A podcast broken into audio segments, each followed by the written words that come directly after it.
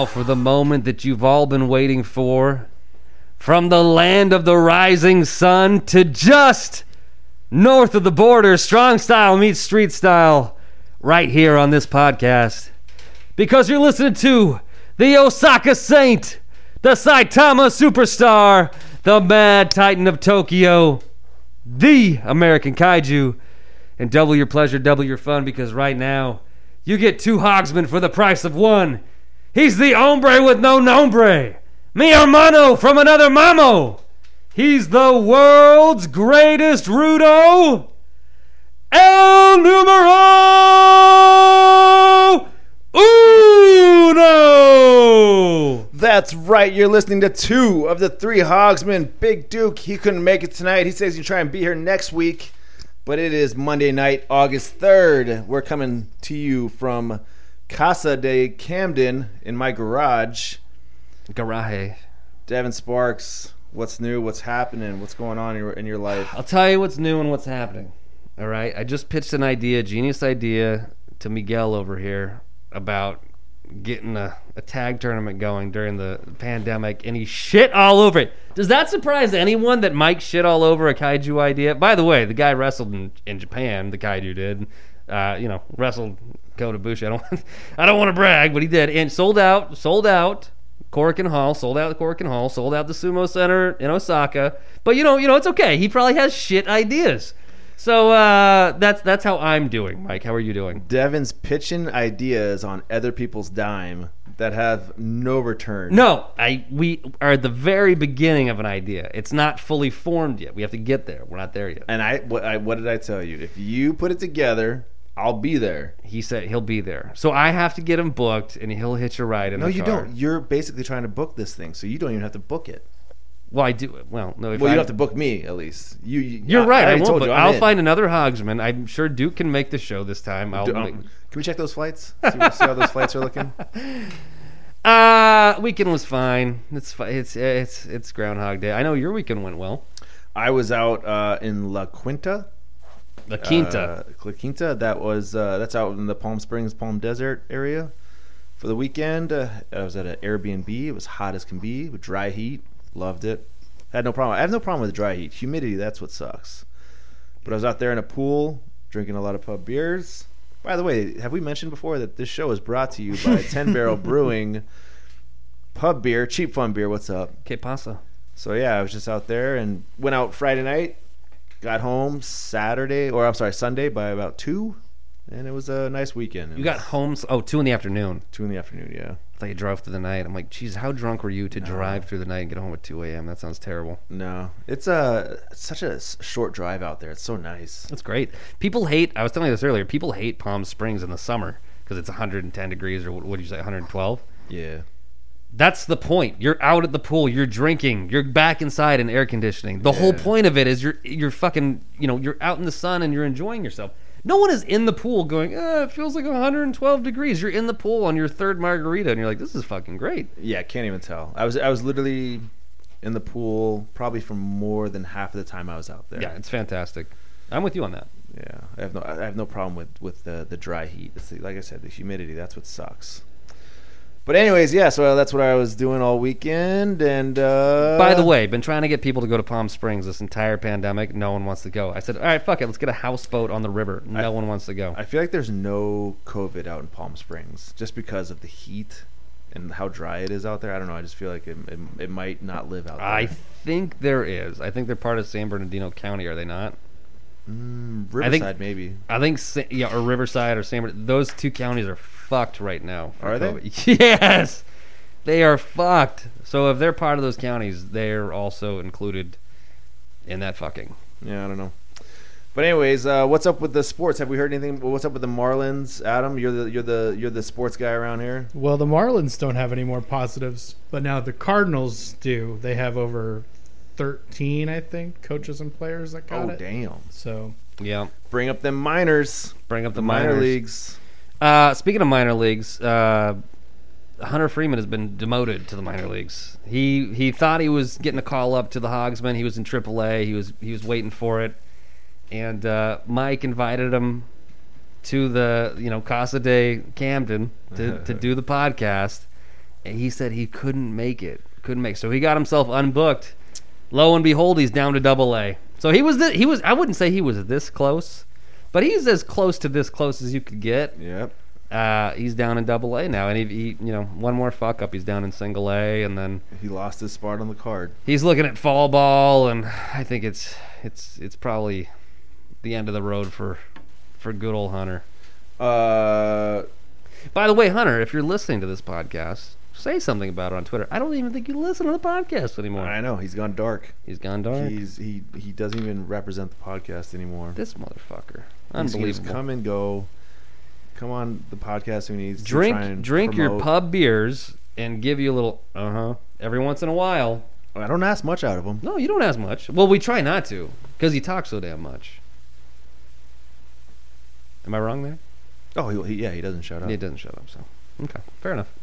But, yeah, man, what's going on in the world of wrestling? We actually, prior to doing the podcast, Adam pulled up something on the old iPad, and it looked like it's hashtag Raw Underground. Yikes. Raw Underground. They're doing basically... I was like, oh, this is Josh Barnett's Bloodsport that they're trying to... Oh, that's exactly what it was, right? Yeah.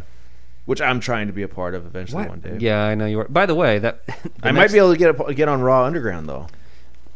I don't know, man. You're like 45 years old. I don't think you're getting signed anytime soon. 38. Okay. And I don't know if you saw it, but I posted doing a backflip. What? What do you do backflip? Into the pool this weekend. Oh, get the... I still got it. Pool backflips don't mean shit. Yeah. Anyone can do a pool backflip. If it was solid ground, would have stuck it. You'd have broke. You snapped your ankle. I didn't say that my ankles would be killing me, but I would have stuck the landing. Old man ankles. But anyways, Raw Underground. That is a thing they're trying on. So we saw a little bit of that. Looked interesting. You thought it looked interesting? Not in a good way though. Yeah. Okay. I don't know. I feel like it's gonna live and die real quick. So we had Carlo Cannon on the show a couple months ago at the beginning of this when he just got back from Malaysia, back to Australia. Oh, by the way, they shut down Melbourne. They shut it down. Shut it the fuck down from COVID stuff. Yeah, it was a big thing this morning. I don't know. I don't think it was the Prime Minister. They had someone, maybe the governor or whoever, come on, talking about Melbourne is shut down. Mm-hmm. No one is coming in or out. We're doing curfews at 8:00. You're not allowed to go more than 5 kilometers from your home. That is it. They hit some shit. Actually, their numbers were way better than ours, but they're like, we're not fucking with this. They're going hard. Anyway, Carlo was the first ever champion for a company out in Australia called Underground or Underworld Wrestling, Underground Wrestling. I don't know. You can find it on Amazon. You can go on Amazon Prime right now. You can find it. Watch some episodes. Watch some Carlo Cannon as champion, and they, I believe, they still had the turnbuckles. But you understand the vibe of it. It's a illegal betting operation type deal where it's underground. It's they want it like a seedy, it's like Fight Club, like Fight Club, right? It's Fight Club but with wrestling. And what we saw today, I think it was Shane announcing the match or something with no turnbuckles and the I don't know. The MMA experience didn't really look like it was up to par. No. At least for the clip that we saw. No. Speaking of COVID, I forgot about this. I went and got tested today. Yeah. I officially went and got tested today because, one, to train at Level Up, we got to get tested. Yeah. And which is a good thing. But anyways, I guess I have no. I don't. I feel 100%. I feel like I couldn't go run a mile or two or three right now. I feel perfectly fine. I'm surprised that you could run a mile at your age. That's fantastic. And but anyway, so I was like, okay, I'll make an appointment to go get it tested, and went there. And a lot of people are scared because it's a nasal swab, right? Right. So I pull up and do all the answering questions, who am I, all that kind of stuff. And the lady comes over and she's like, okay, you're gonna stick this up your nose, twirl it around for a little while, and then you got to stick it up the other nostril, man. So a lot of people are like, "Oh man, it feels like you're getting your brain touch and all." It doesn't go that far up. No, it's not bad. It doesn't go that far up. It tickles. It tickles. Yeah. It tickles. It's almost like I wanted to sneeze and I couldn't sneeze. Yeah. And then my eyes start just watering like crazy, and I'm laughing the whole time I'm doing it because I'm doing it myself. So basically, yeah. you're tickling inside your nostril, and you can't take it out until the lady kind of says like, "Hey, you know, okay, go ahead and switch." But I was just like, my tears were like just running down my face as I'm driving away because I'm just like, and I called my wife and I'm like, "No, it's not bad at all. It's actually tickling." And I had such an urge to, you want to sneeze because you're like, I feel like I have to like just sneeze to get this out of my face right now. Right. You know? But anyways, it's not bad. So if anybody out there is thinking about getting tested, it's not bad. Well, they have a couple tests. They have the nose swab, and then they have one that's it's a antibodies test, which tells you if you know, obviously if you never got sick, you might not have COVID, but you have the antibodies, so you probably did have it, or you were at least exposed to it, and your body built up a defense mechanism to it. But they're saying those things don't last very long, the antibodies, like versus other things where it lasts forever or years. This is like maybe a couple months, if that, and then they could go away, which is fucking crazy. By the way, we were talking about conspiracy theories a couple episodes ago. What do you got? I got something. Go. Oh, no, I was just saying, like, for the people who are in the camp of COVID was created in a lab, the fact that your body creates antibodies that go away very fast from this thing, and people can catch it multiple times, that's something that I think is kind of a dunk for them, that like, maybe it wasn't natural. Yeah.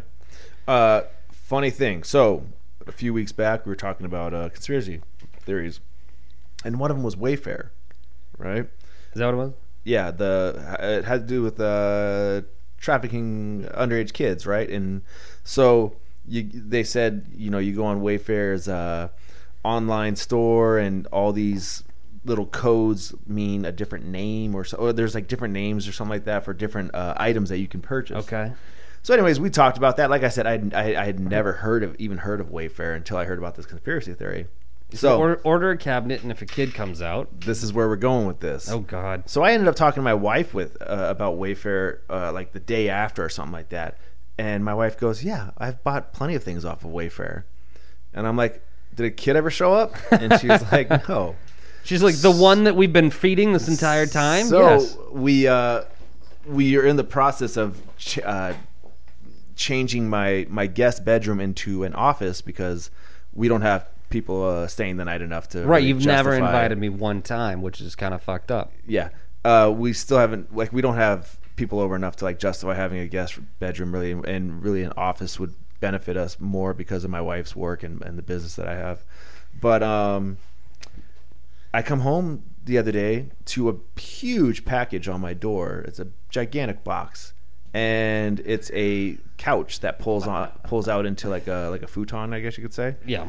It's from Wayfair, and still haven't opened it up. Oh my God! So at least poke some holes in there for the kids. So this is going to be an incredible unboxing. Are you going to film it live? Maybe. Okay. Maybe. And I'll tell you what, I have no plans on opening that box anytime soon. So if there's a child in there, it's a very unhappy child. Do me a favor. At least drop some Cheez-Its in there. Drop some Cheez-Its in there, some corn nuts. There's no holes. Okay, yeah. Take some scissors, poke some holes, and just drop I knocked on it, and I said, "Hey, is there any kids in there?" And I haven't gotten a response yet. In English or any language? I only know English. Okay. So did you hear any noises come from the box? No.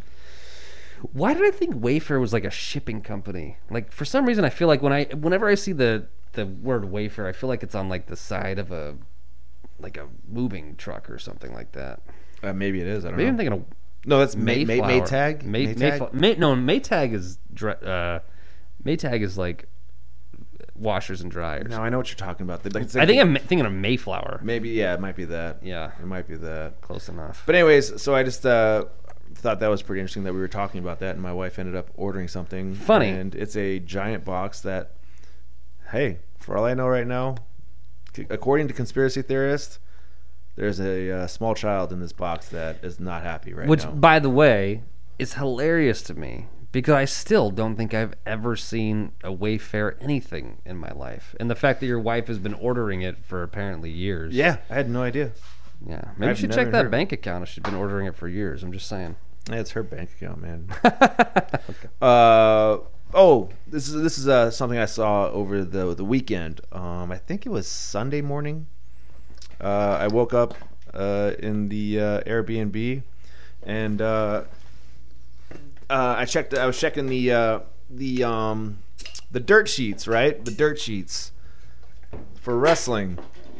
And I was scrolling, and it was a lot of stuff I didn't care about. And then I saw a name pop up. Oh, Jesus, who was it? And I was very excited to hear about this. This guy, he's one of my favorite people in wrestling. A gentleman named Anthony Green signed to NXT. Basically, he signed in New York. Okay. And that I was incredibly happy to see that. So Anthony Green is a kid. He's from the Massachusetts area. He goes by the name of the Retrosexual, and he I used to work with him up at WCWC. Oh, no way. Yeah, and he was one of my favorite people. So normally, like up there, like I was more like I would go to dinner with like Hammerstone, mostly hang out with like him, and then Hammerstone doesn't really party, right? So when everybody else was going out to the bar, Hammer would probably like be like going back home or back to the room to you know go to sleep and call it a night. By the way, I'm looking at this guy right now. He looks fucking awesome. He's awesome. He's a great kid. Wait, is that a Ribera jacket? No, it's okay. It looks like a Ribera jacket. It's supposed to. Yeah, he's a great guy. So Anthony is one of the guys that would like go out to the bar with like there's like you know you had like the group of guys that would go to the bar across the street and hang out for a little while, and then so Anthony. There was always karaoke going on at this bar across the way, and Anthony was constantly karaokeing, and he would only karaoke two songs. First one, Vanilla Ice, Ice Ice Baby, and the second one, Montel Jordan, This Is How We Do It. And I think he thinks it's really cool that he knows the lyrics, but it's one of like those are like two songs that like a lot of people know the lyrics. But anyways, he's an awesome dude. He was one of my favorite guys to hang out with up at WCWC, and to see him get signed is great because he's really put a lot of work in. He's been in the business for a while. He started as a referee, and then he worked his way into wrestling, into in-ring. So here's a great story about Anthony. This is how good of a guy he is. Okay, so he was working for Evolve prior to Evolve being shut down or sold or whatever the hell's going on with them right now. And I went to Chicago, I think, in 2019. I think it was like around August. I went to Evolve tryout out in Chicago. I kind of worked my wife. I said, "Hey, we should go to Chicago and see her family." Singer.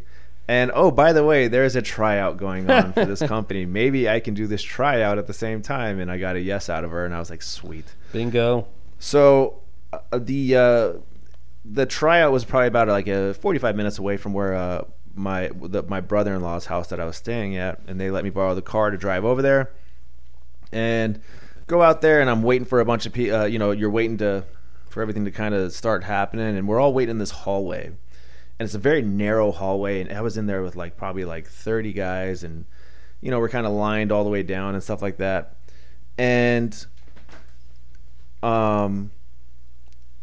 I see somebody that like I kind of know from like around the business, and that person kind of like doesn't even really like acknowledge me at all. No one does, you know. Like so, I was kind of like, okay, like all right, you know, like you think like if you saw somebody like, hey, what's up, man? What are you doing here? Like that kind of stuff. This person didn't do that, but so anyways, a few minutes later, not too long ago, I see Anthony show up because he's booked on the show that night. Who was that person, by the way? I'm not gonna say. All right. And I want to bury someone. We haven't buried anyone. He walks. You know, I'm not gonna be like some like Mark and try and be like, "Yo, Anthony, what's up, man?" So it's real crowded and there's just a lot of people, and he just showed up and he walks through and he passes by me, but I didn't even try to get his attention. You know, I was gonna let him kind of like get settled in and all that kind of stuff. So I'm just kind of hanging out there, you know, making small talk with the people around me, if even that. I'm more of just hearing people like kind of smoke, like blow smoke up each other's asses. That's what like a lot of these tryouts are. And all of a sudden, I see Anthony just bum rushing through the crowd, and he's looking at me, and he comes up and he just gives me a hug, and he's like, and you know, he's generally excited to see me, you know. He's like, "This is awesome, you're here," and I'm like, "Yeah." And, you know, that's the kind of guy that, like, you want to do well and get recognized for it and all that kind of stuff, because he's one of the goodest brothers there is. So I was really excited to see that he got signed, and I sent him a message, and I said, "Congratulations, getting picked up by the Fed." And he replied, "We call it New York." And I said, "I'm sorry for." At least he straightened you out. Yeah, but no, he's a great kid. He actually he had a great gimmick going on. He so his girl he has the thing, two girls called his honeys. They're called his honeys, and one of them is actually his girlfriend, and then the other one was just she's another female wrestler, and they had they would escort him to the ring and all that kind of stuff, and he was all Zumba'd out or Zubaz. But anyways, he's a good kid. I hope he does well, and I was really happy to see him get picked up. By the way, I feel like we've talked about him before. I really do. I think we have talked about him before, because I'm looking at this now. You're talking about his honeys, and I'm like, I think we talked about this before when you're... What's up? Oh, I think we talked about this before when you talked about going there and, I don't know, working someone in the match. Here's why. I think I remember the honeys, but for anyone who's not familiar with it, and now that I see him, I'm like, oh, yeah, I know that guy. As far as what he looks like a cross between... Peter Avalon, Joey Ryan, a Young Buck, and I had one other person in mind. Now I can't think of it. The 1986 Bears with their with the Zubaz, yeah, exactly. He looks fucking awesome. Good for him. Looks like a good gimmick. He's a good kid, man. I really like him, and I'm happy to see it. Speaking of like that, Evolve, did you ever do tryouts, Dev? Like actual tryouts? I mean, listen. When you wrestle out in Japan, you don't have to try out. People just know who you are.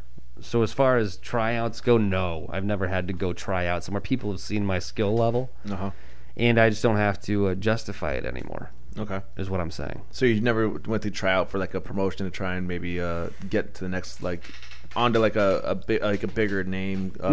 Promotion? I funnel that through my agent. My agent asks me, do you want to do this? And I say, how much does it pay? And they say... It's a tryout. You don't get paid anything, and I say I'm good. No.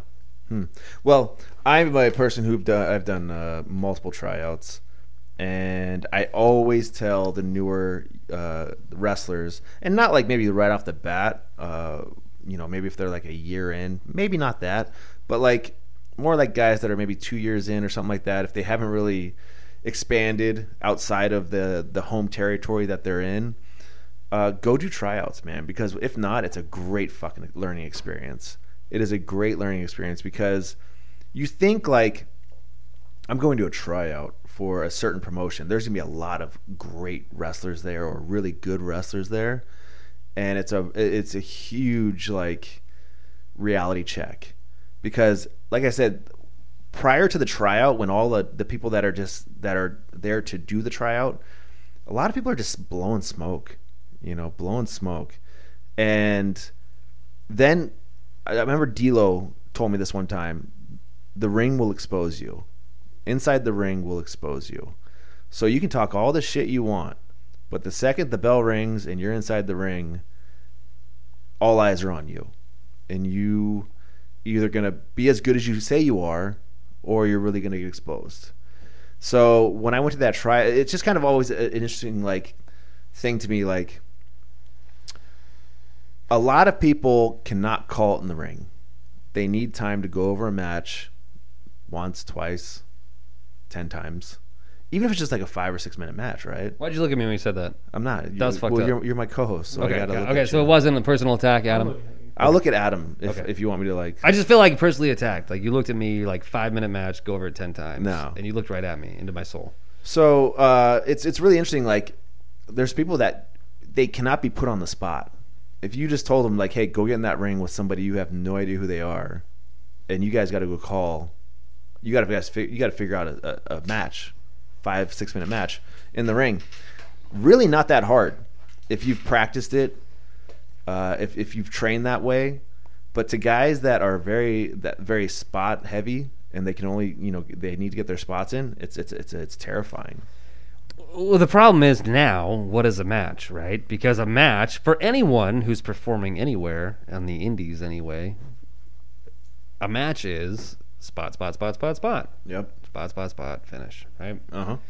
So if you go somewhere, they're like, okay, you say, and I agree with you, it's not hard to call a match, because our definition of match might vary from someone else's who only does spot, spot, spot. So for us, we're like, hey, a finish could be an inside cradle. A finish could be a schoolboy. Whatever the case is, you know what I mean? It doesn't have to be anything. You don't have to miss this, duck this, I'll hit this, you pop up and hit me with whatever. Mm-hmm. You know what I mean? That doesn't have to be the finish.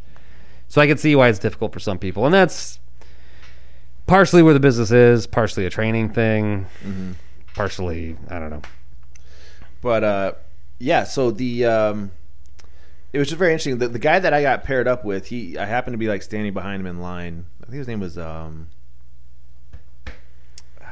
know his screen name or his Instagram handle is, like, 21Mav or Mav21. Can't remember his exact name right now. But he was like, hey. We're still talking about the Evolve tryout. Yeah, the Evolve tryout. But he looked behind and he was like, hey, do you want to wrestle? And I'm like, yeah, sure, man. And we were kind of, like, going a little bit over the match. I'm like, hey, what do you want to get in?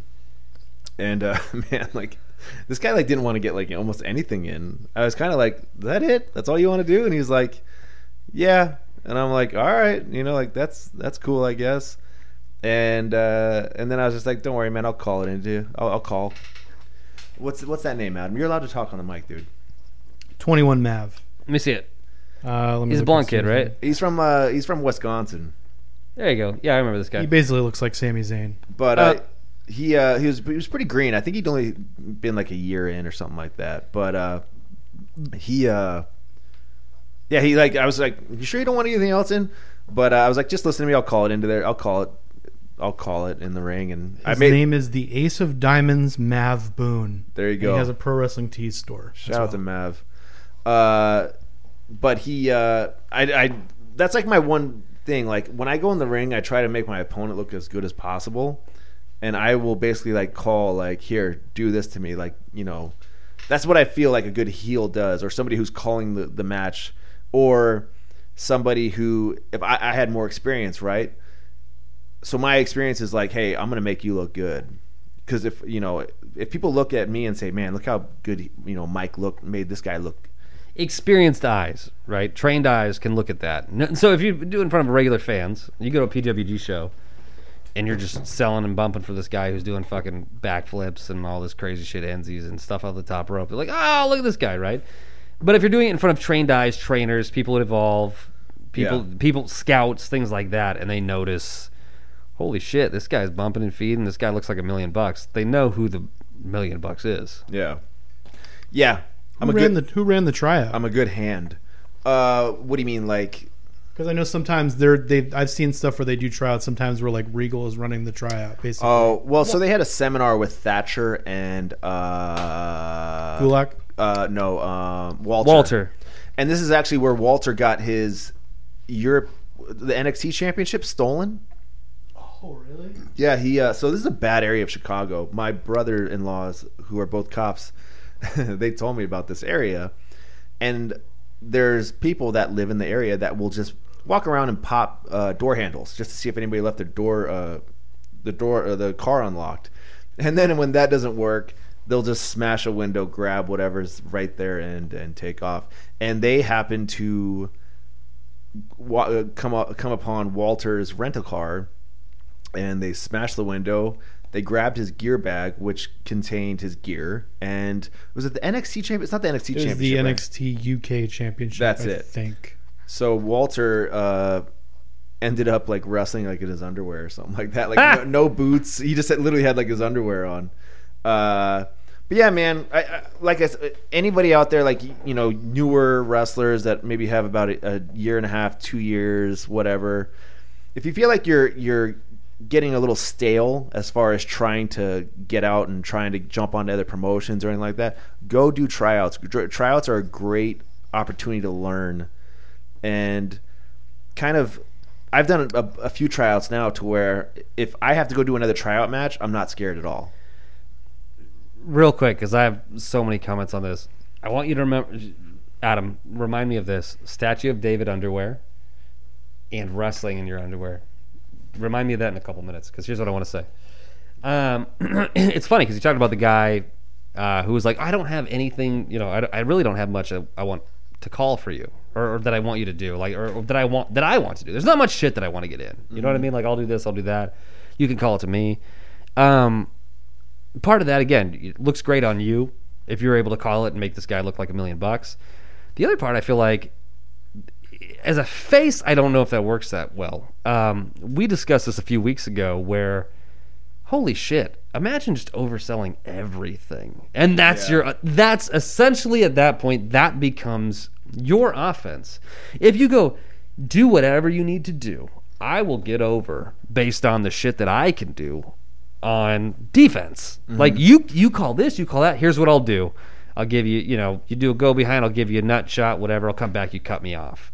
Or this, you know what I mean? But if you can oversell, you can bump it, but you bump and you take a kick to the gut and you tumble over the top ropes to the outside, and so you do some Mr. Perfect shit. Again, that's very difficult to do. So it's not like you're asking for something easy. Mm-hmm.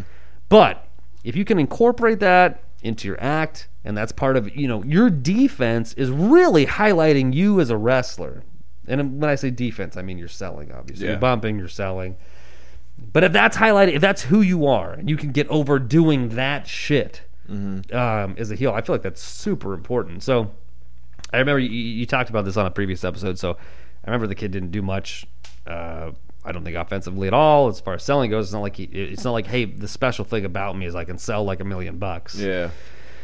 But I feel like if you can sell like $1 million, that's almost, you know, not only is that impressive to go into there and be like, hey, I don't need anything. You know, you do what you need to do. I don't need to do anything. But I feel like that's a real leg up if that's something you do. And that's why I can't wait to get back and do this shit. Yeah. Because I'm like, dude, no one does it. No one sells like $1 million. Yeah. It's hard. It is hard. It's hard. It's hard to say, I don't want to do anything. I just want to bump for you. That's a hard thing to do, especially nowadays, especially for someone like me. As you know, I try to sell merch. You got to sell merch. To me, I think, you know, merch is part of your payday. Some people don't think so. You know, some people are happy. You know, it's a very tough skill. It is a skill to sell merch, to stand there after the show, to be a people person. You're tired. You're over the politics. Maybe you're hurt. You know, maybe the match didn't go as planned. You know, maybe you're just maybe you're wrestling out of state, and you just you can't wait to get to your flight or to get back to your car and fucking drive home, because you know you're going to be home late as fuck. So maybe that's part of the problem. So to sell merch is a skill. It's a skill that, you know, you either want to have or don't want to have. But I think selling, if that became a focal point, I think wrestling, in some cases, especially where it is nowadays, could be a little more fun, right? I mean, that's what we're seeing, is not necessarily comedy, but there is a ton of comedy. Mm-hmm. And there's a ton of things that are, you know, almost abstract. When you think of art and you think, oh, that's like abstract art. There's things now, shit, they're like, that's abstract. The girl that, you know, she did the tampon gimmick in the girl's mouth. Like, right? Like, no one in the history of wrestling has done that. No one has thought of it. It's very abstract as far as, you know, from a wrestling point of view. Mm-hmm. And there's things like that people are doing that, you know, would not be considered wrestling. Ibushi and Kenny Omega for DDT wrestling a blow-up doll, right? Like, what are we doing here? Like, you're taking a personal shot at Talking Shopomania, aren't you? Talking Shopomania, which Adam watched this weekend. But stuff like that, you know what I mean? It's things that they're not predictable. It's not a part of the lexicon. It's not something that people are used to. And if you can get over doing that, it's something interesting. So again, if you go back and you can do just selling, and that's almost, who's this wrestler? Fucking watch him. He's not doing any moves. But look at him. He's getting his ass kicked, but he's, you know, flipping over the ropes. He's doing this and that. I think that's a big missed opportunity. If someone's out there, if you are going to these tryouts, which again, I've never done any of these tryouts. I would love to. I would love to go to some of these tryouts. You never invited me, which, you know, that's fine. That's fine. It costs a little bit of money. Okay. It costs money. Okay. But which is fine, by the way. The prices for the exposure that you're getting, the experience that you're getting.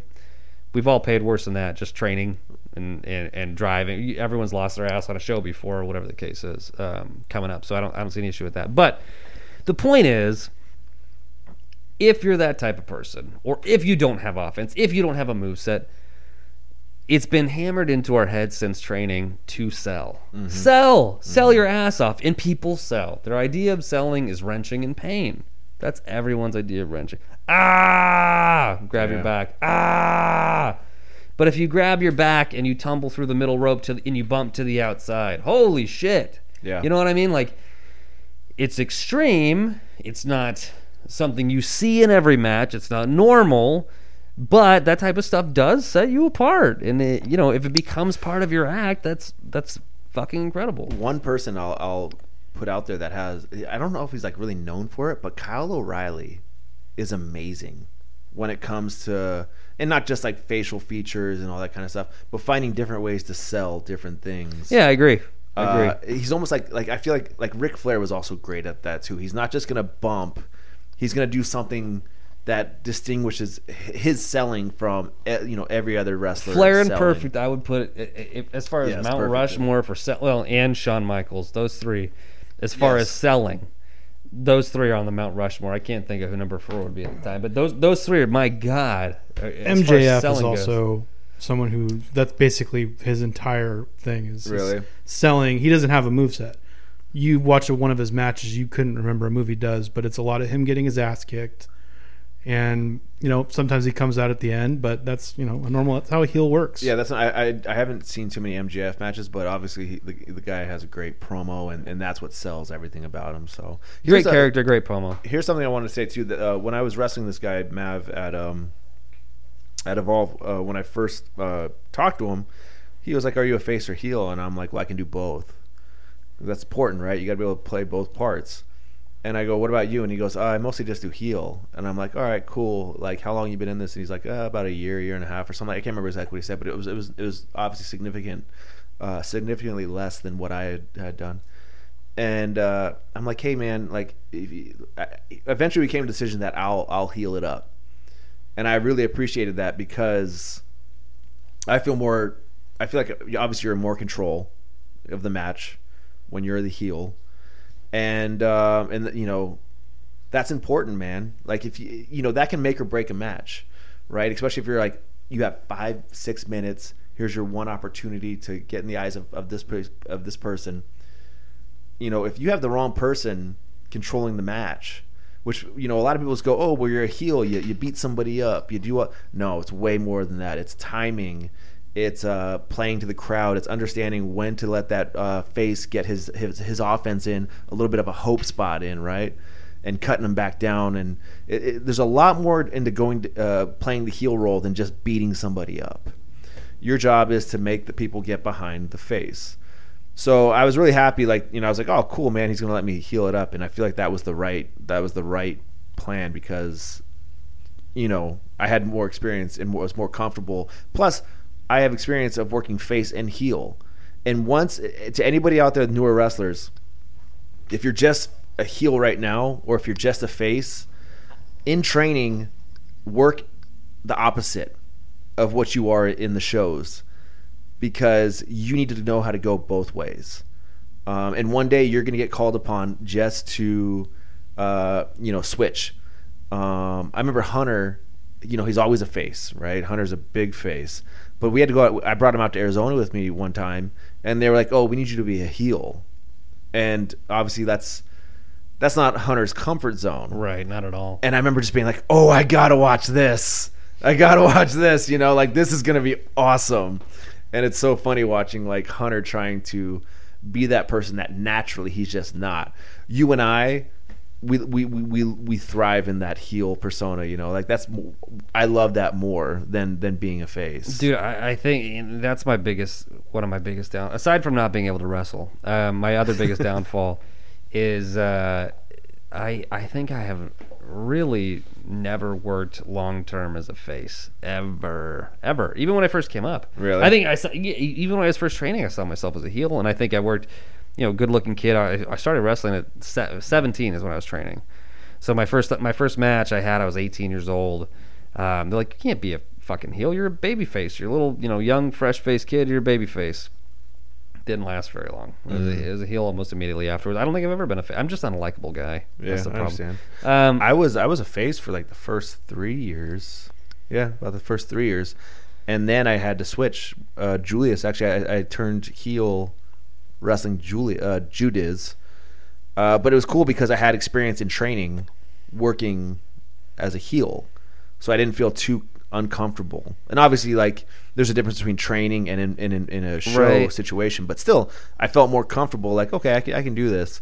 And like I said, when you have worked face and you've worked heel, when you are like, okay, well, let's say like you've worked face for a long time, and then when you turn heel, you understand how to make that face look better, right? Because you're like, hey, do this. You know, it really helps both ways. So if anybody out there is just a person who's like, oh, I only worked heel or I only worked face, you're pigeonholing yourself because you, and also you never know when a promotion's going to be like, yo, you're going heel tonight. I remember out for AWF out in Arizona, they were like, "Hey, we're gonna go face." I'm like, "How?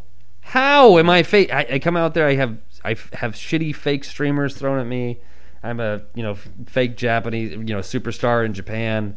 How the fuck am I gonna turn this face? And I tried, and I'm like, I think I'm failing pretty spectacularly at this. Yeah. I have no. For me, it doesn't register. Like, as a face, it's a problem. For me, it is a problem. It's a very big hole for me and what I can do. My whole career, I've never had offense. I don't have a consistent moveset. There's nothing that I do that's fucking cool. Well, I also, the kaiju character is not, it's not designed to be a face. Right. And that's like Honky Tonk.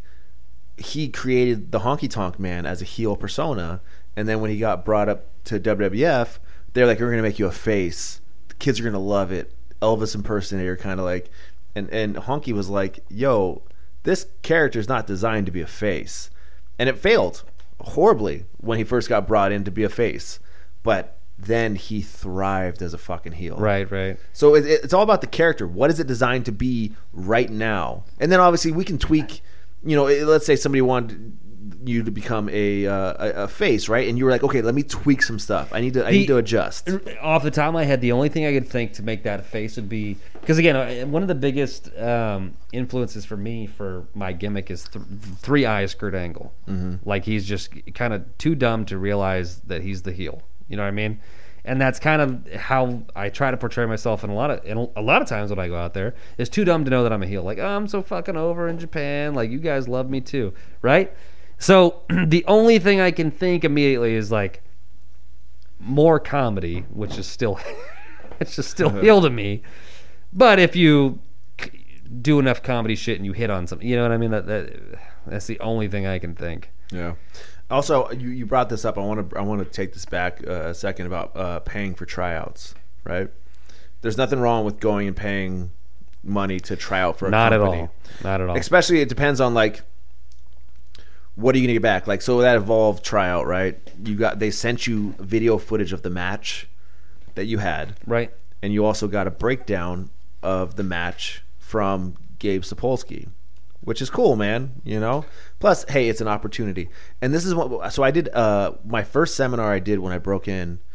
SoCal Pro had Al Snow do a seminar, and one of the things Al Snow said is, hey, if you had to pay somebody $200 to get on a show, would you? Like, if for an opportunity for Evolve, would you? Well, no, for an opportunity, would you pay $200 for an opportunity? You're gambling on yourself because I might have to pay $200 right now, but what's that? It might be an investment. Would you pay $200 tomorrow to be on PWG? Yeah, that's the type of stuff we're talking about. It's what things like. Would you gamble on yourself? Okay, I'm going to pay you $200 to wrestle on your show or get an opportunity to wrestle for your company. But what's the return? Do I believe in myself that much to do that? By the way, I trained out at OVW while several years ago. Al Snow was out there. He was doing stuff for TNA at the time, but he would also do some seminars at OVW. He did a seminar on tag team wrestling that blew my fucking mind. My mind. So good.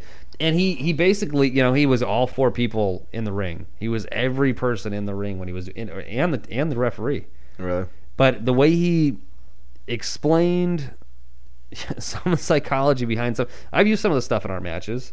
I'm not good at it, but some of the stuff he did was, I mean, I was sitting there, watching it.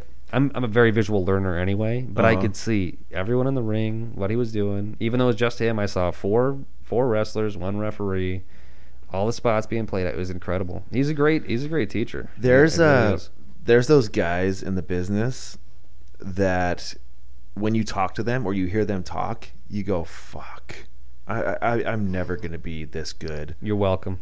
Like when I remember talking to Dr. Tom out in North Carolina at WrestleCade. He literally was talking to me because he watched my match the night prior, and he was asking me questions, telling me things, and I'm just thinking like, I fucking suck.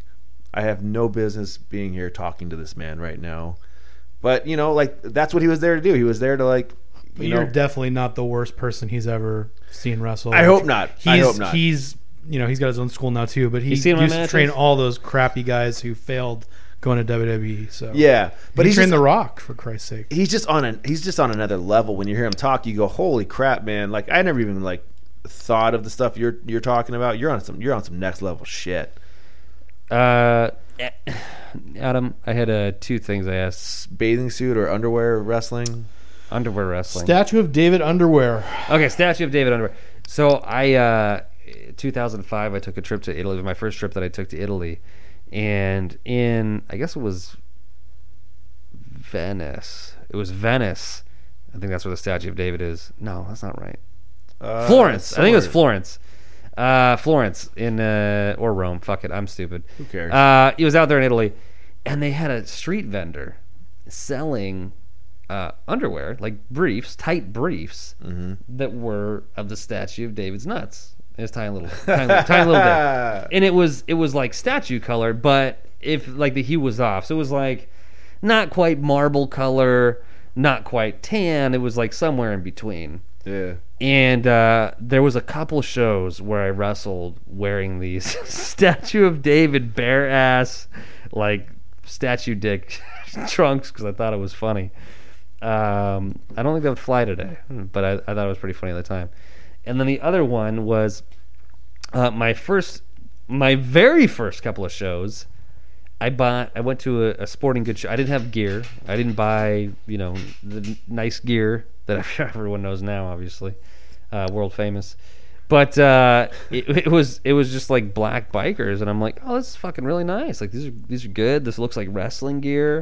They were short. They were shorter than bikers actually, so they're mid thigh. And I'm like, these are cool. These are like a little serious, but they're definitely wrestling.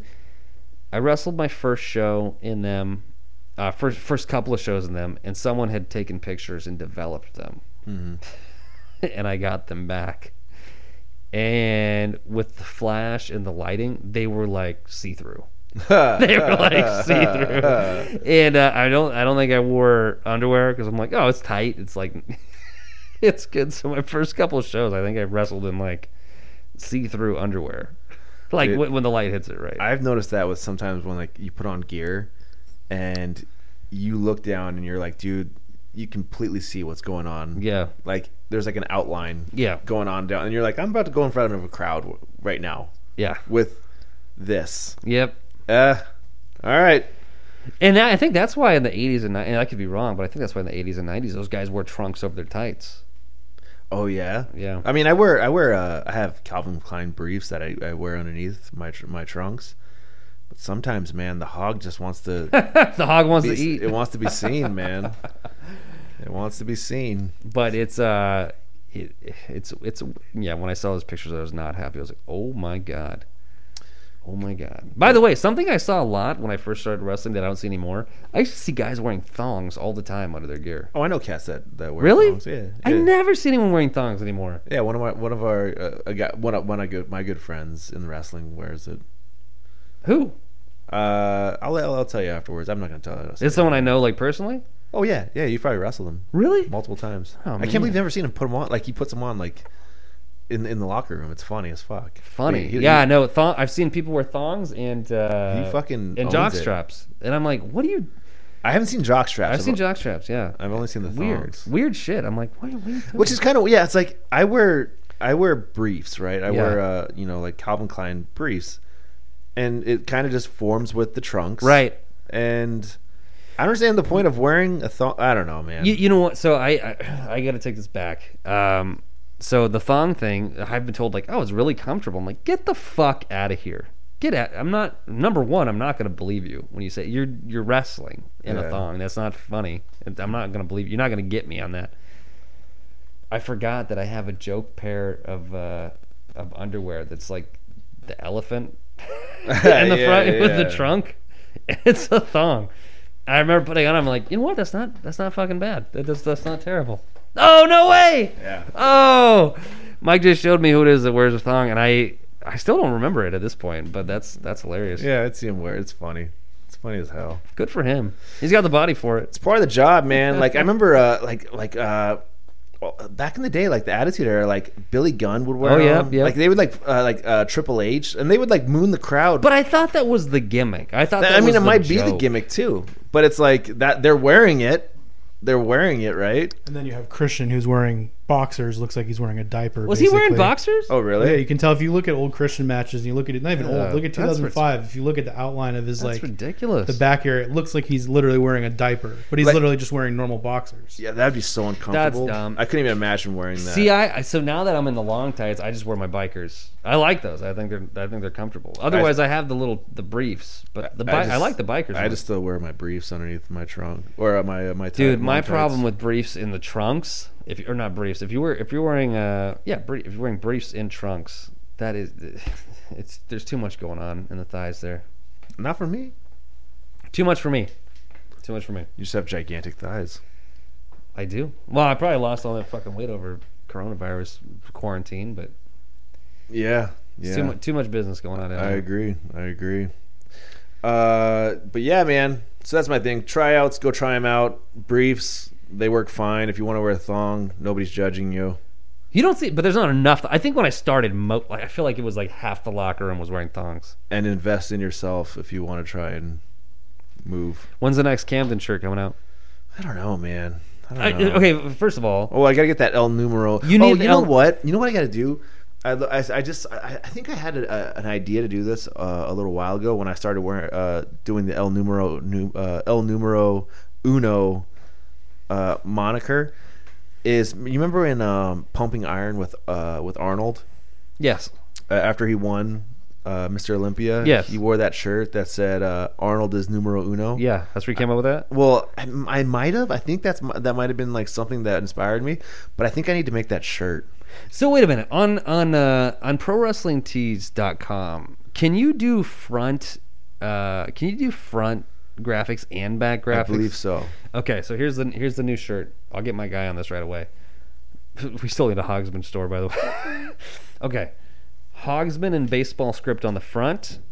On the back you got numero uno, right? Mm-hmm. And then on the back for mine, I guess it would be kaiju. I don't have a number, but it's double zeros or something stupid. Sure. But dude, wait, that'd be good. Can you do tank tops on Pro Wrestling Tees? Yeah. I tried to do it. I couldn't. Really? I tried to do it for my gear. I couldn't do it. I thought you could. It wouldn't. I don't think I'm over enough. It's like, you must be this over, and they held up a sign that I was like, I'm not that over. I can't. I remember I told Hammerstone one time he needs to start selling Y-backs and at shows, and if people come up to buy that shirt, he has to visually look at them and so you can't wear that and shirt. Judge if he can sell it to him or not. That'd be so funny, huh? That's funny. Yeah, and that's part of the gimmick, if it's a gimmick too.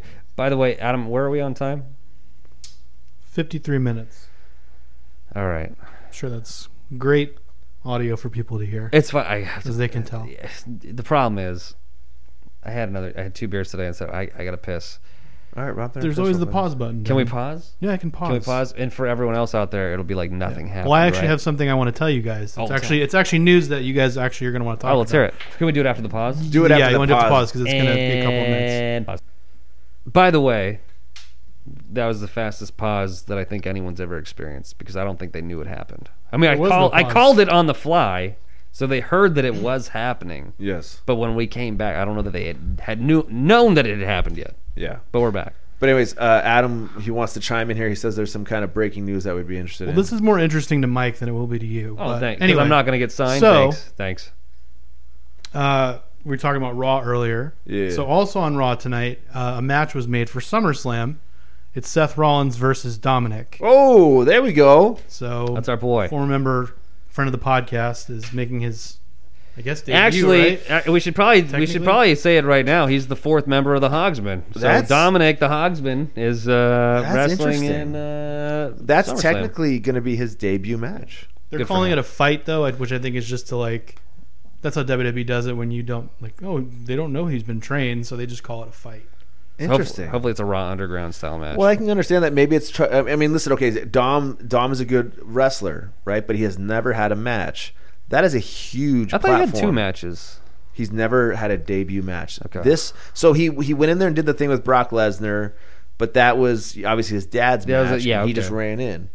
Actually, Dom just messaged me right now. What's he want? Headlock? Headlock help? I'll tell you. I told him I was shitting on something, and he's laughing back. Do you want to break the news to him that he's the fourth member of the Hogsman right now? I could do that. Okay. We'll give him a split of the merch. So Dom has not had a debut match, right? So going and having a match, your debut match in a SummerSlam, that's... That's a lot of pressure, right? So I feel like if they call it a fight, right? Maybe it's a no rules or something like this. It's an eye for an eye fight. You'll be able to maybe hide a little bit of the nerves that Dom might have going into this match, where you don't have to make it so strict, I guess, to go in line with a professional wrestling match. It opens it up a little bit to maybe for Seth to kind of work with him a little bit more, and I don't know. And there is a lot of buzz that they have been trying to figure out a way to actually hold a real live SummerSlam with a crowd in the Northeast. It's impossible. Really? So it's not impossible. It's very possible. The way it is right now, it's... Well, I think with WWE... If they did it on a beach... Well, if WWE did it, maybe they said, hey, listen, we're going to give 100 tickets out for this, right? Or 200 tickets out. They would have the capacity, the capability to maybe get testing and all that kind of stuff done. Well, that's basically what AIW up in Canada, Ethan Page's promotion, they're doing a show on August 28th, basically their first show in a while, and they're only selling 100 tickets. Everybody that buys tickets together sits together, but otherwise you're apart, socially distanced from everybody else. Who called this shit? Who called it? Who said the big companies... are going to be doing shows like this? Who called it? Hold on. What are you talking about? Who called it? Hold on. First, put it. They're going to test the people. They're going to test the wrestlers, and that's it. Oh, I thought it's the people. I never said that. You were hearing what you wanted to hear. I did. I'm deaf in one ear, so give me a fucking break. But I stood up for my own standing ovation. No one else came with me. He got very excited. You can't see it. He stood up as if to celebrate something. Wait. So. I thought you were saying that AIW was testing the people too. I never even said the word testing. Well, you said... I said they are running a show August 28th. They are only having 100 tickets sold. But the building is going to be set up is everyone's going to be socially distanced. Masks are required. This is what I was saying. Can you find out the price of the tickets for that show?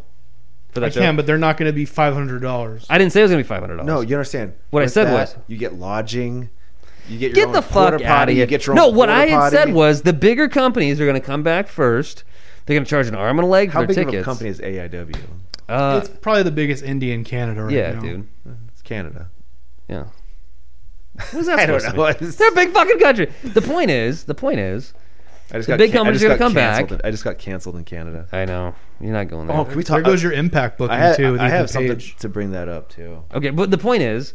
I said the big companies are going to come back first. They're going to charge an arm and a leg for a limited capacity, limited amount of tickets, because no one can go to wrestling shows right now. We got COVID. That's the point. So I'll half dunk on that one. I won't fully dunk. I will. Bitch, half that's dunk. Like not even a layup. That's like a granny shot that you took. Yeah, I no bullshit. You said it was going to be the companies that weren't big that were coming out and they were going to be running. Motherfucker, the show. Look, God, you're never going to win with this guy, Adam. GCW just ran like another outdoor promotion, a big show, a big company all weekend. I think too. All by the way, I saw a clip on Twitter of some dude I don't know who he is gave a burning hammer And it was like the most dangerous looking. Like, that is a dangerous move. Sorry, the promotion is actually called Alpha One Wrestling. That's what I said. So I'm looking up the ticket prices right now. Please hold on.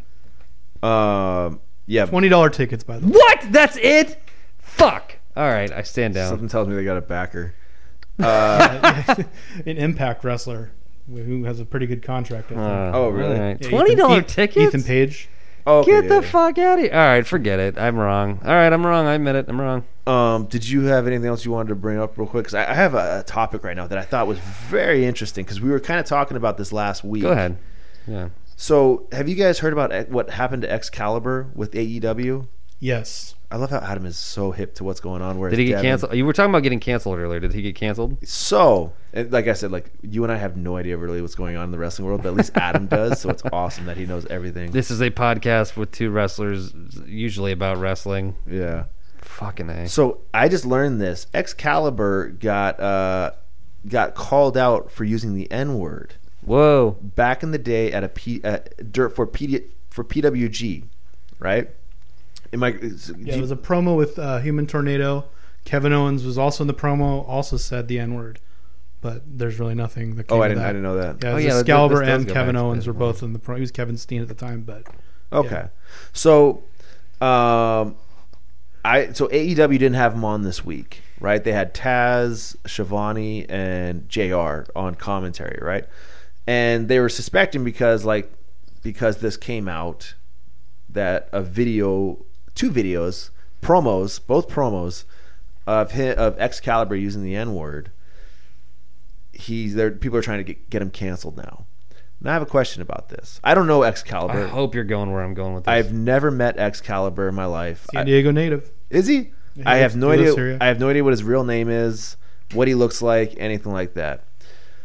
So in the promo, this is a promo. He uses the N-word. I guess Tornado is a part of this program. Right. So something tells me in the back this must have been agreed upon, right?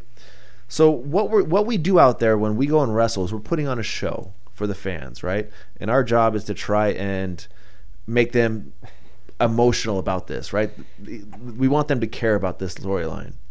Now, and I don't know what year was this. Do you know? It was probably early 2000s, something like that. Probably 2007, 2006, maybe. I don't know. So it's over 10 years ago, probably at least, right? That he did this.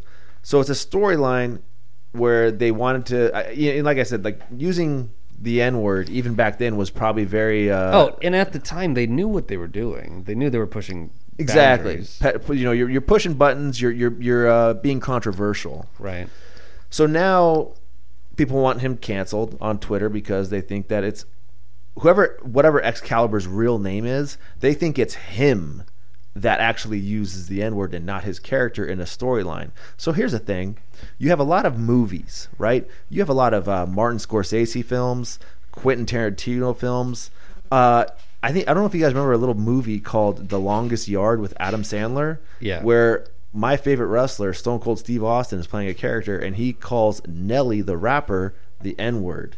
Yikes. Now...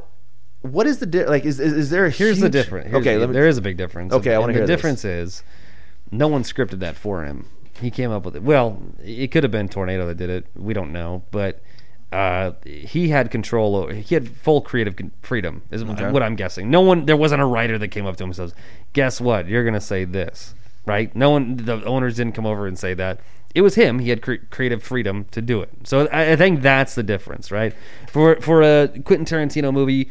You have Tarantino, you have writers, you have all this stuff. It's planned in advance. It's gone through multiple readovers from the script. There's companies backing it, production companies backing it. This is going out there. I think you're loading way too much. Somebody said, I want you to, in that Tarantino or Martin Scorsese, somebody said, made a decision saying, this is the line. Okay? Now, at that PWG booking meeting or whatever they had, somebody said, hey, this is what we want to do for this storyline. No, I disagree. I think it could be, in this case, Tornado. Okay. And again, this is me. I haven't seen it, but knowing how most wrestling locker rooms are for indie shows, and knowing that PWG wasn't, remotely close to what it is today yet, mm-hmm. I'm sure they could be like, "What do you guys want to do?" Oh, dude, I'm gonna say this and take it to another level. You know what I mean? I don't think there wasn't a booking meeting. I could be wrong. There could have been a booking meeting, but I doubt there was a booking meeting. A booking meeting can be as simple as us being in the back, going over the match and saying, hey, at this point, you say this. At this point, you do this. It's agreed upon, right? We are putting on a story in front of this audience and saying, we want you to... With that word, I even remember in The Longest Yard when Stone Cold Steve Austin said it, it's very uncomfortable. It's a very uncomfortable point in the movie, but it's supposed to be because he's supposed to be the bad guy, right? So at this show, when they made the decision that Excalibur was going to say that, they obviously wanted a strong reaction from the crowd. Now, what is the difference? Now, you're going to say, well, that is a big box office movie. You know, obviously... I don't know if it did that much money. Well, any of those movies, any of those Martin Scorsese films, any of those Quentin Tarantino films, any movie... So you're going to say, well, that's a big box office movie with a big production, with these names behind it. But storytelling it can be as simple as professional wrestling, right? We're putting on a show for people. Maybe it's not as big of a as an audience as a big movie production, but those people that paid those tickets, they came there to see a show. I did. So here's the difference. This is why comedians sometimes pay the price, right? Whether their material is polished or not, is because they are the writer, producer, director, and actor in their own film, which is, in the case of an indie show, typically what the indie wrestler is. They're the actor, writer, producer for what they're about to say. Mm-hmm. My guess is that wasn't told, hey, you're going to say it. Could be someone told him to say that. I'm going to counter this. All right, let's hear it. Who wrote Pulp Fiction? Your boy. Your boy. You're big. You said you're the Quentin Tarantino yes. fan. Quentin Tarantino wrote Pulp Fiction. Right. Do you remember when Samuel L. Jackson and Travolta's character shoot that? Wait.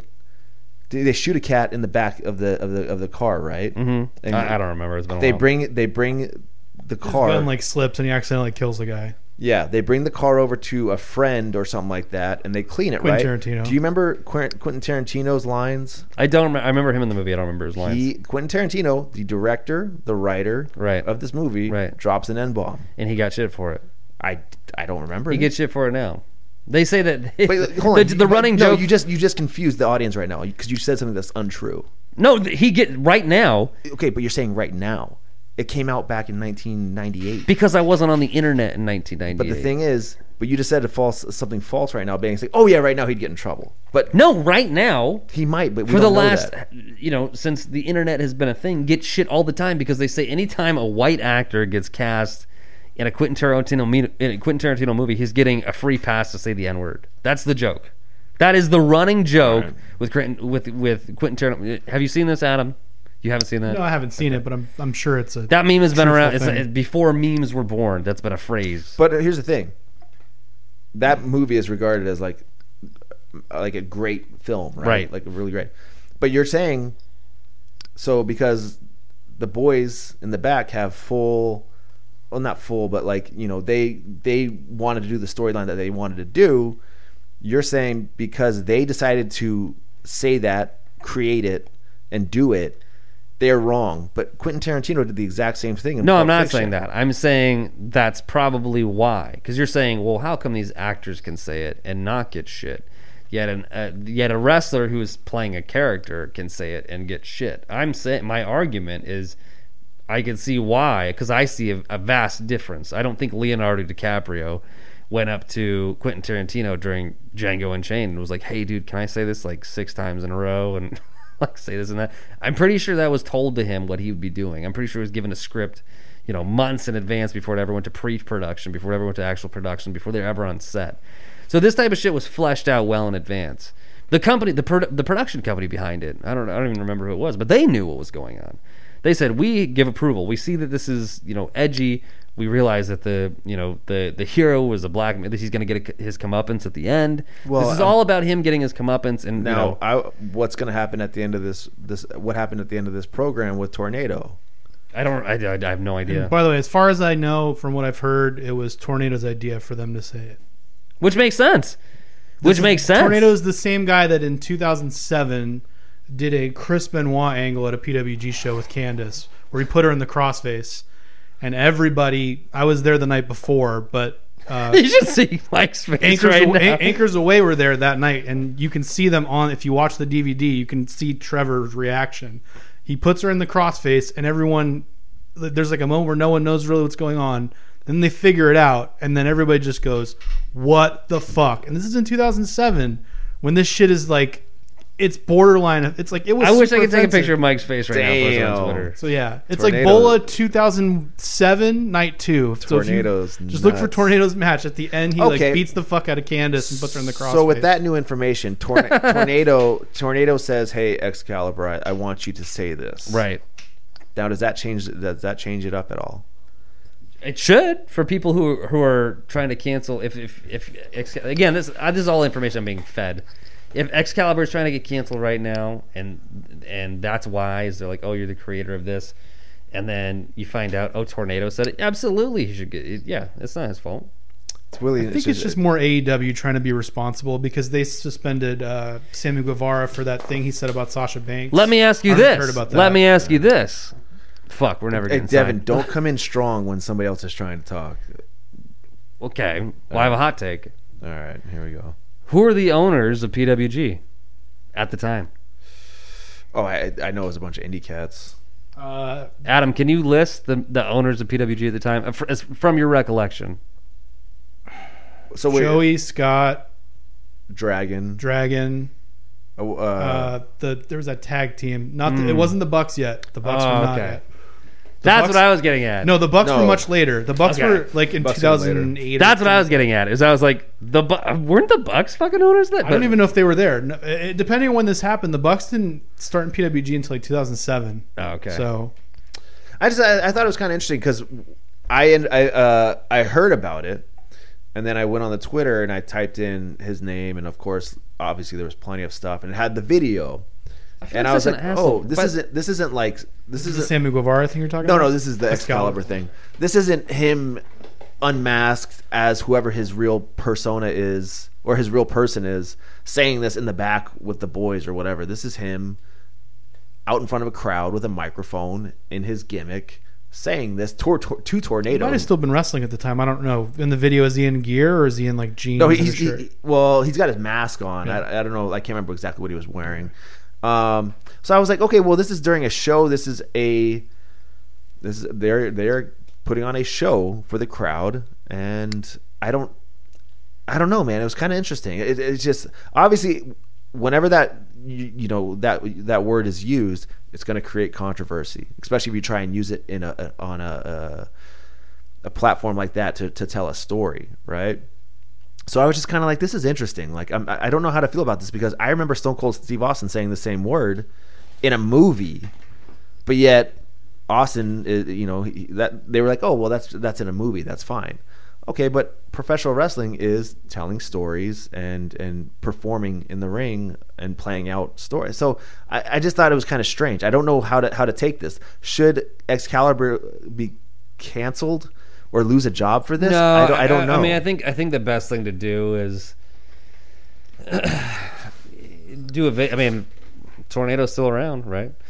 He probably lives in the same area still. Go cut a video with Tornado, if this is the case, explaining the situation from Tornado's mouth. Hey guys, really sorry. All these years later, this caused a problem. Listen, this is my idea. Well, he can still own up to it. Look, I realized I shouldn't have said it. Really bad idea. Looking back on it, at the time we were trying to entertain. Hindsight being 20/20. Yeah, I feel really bad. I'm going to take courses on it for whatever. Because at that point, what can you do? If it's not him, saying it, it was the guy he was wrestling. It was like, hey, I want you to try this. Well, I'm kind of interested that if this did come out as if it was Tornado's idea. If Tornado has seen like this controversy, he'd be like, "Hey guys, it was my idea, not his. It was a storyline. Obviously, it's in bad taste nowadays, but back then I was younger. I thought it might cause a little bit of a stir. I feel like that should squash it. I feel like it. I think logically that should squash it. Yeah. I feel like some people have pointed out that there's like a guy on Twitter who says he's Tornado who's been tweeting, but with the whole Danny Devine thing, where there's like a bunch of people just using that name and just tweeting, talking shit. Like, no one really knows for sure that it's Tornado saying it. Uh-huh. But he's apparently done interviews where they asked him about it, and he said it was his idea. Oh, okay. Which, you know, his name, the name of his finisher had the N-word in it, so I can't. Oh, you know, that's right. I can't, yeah. I've taken that move before.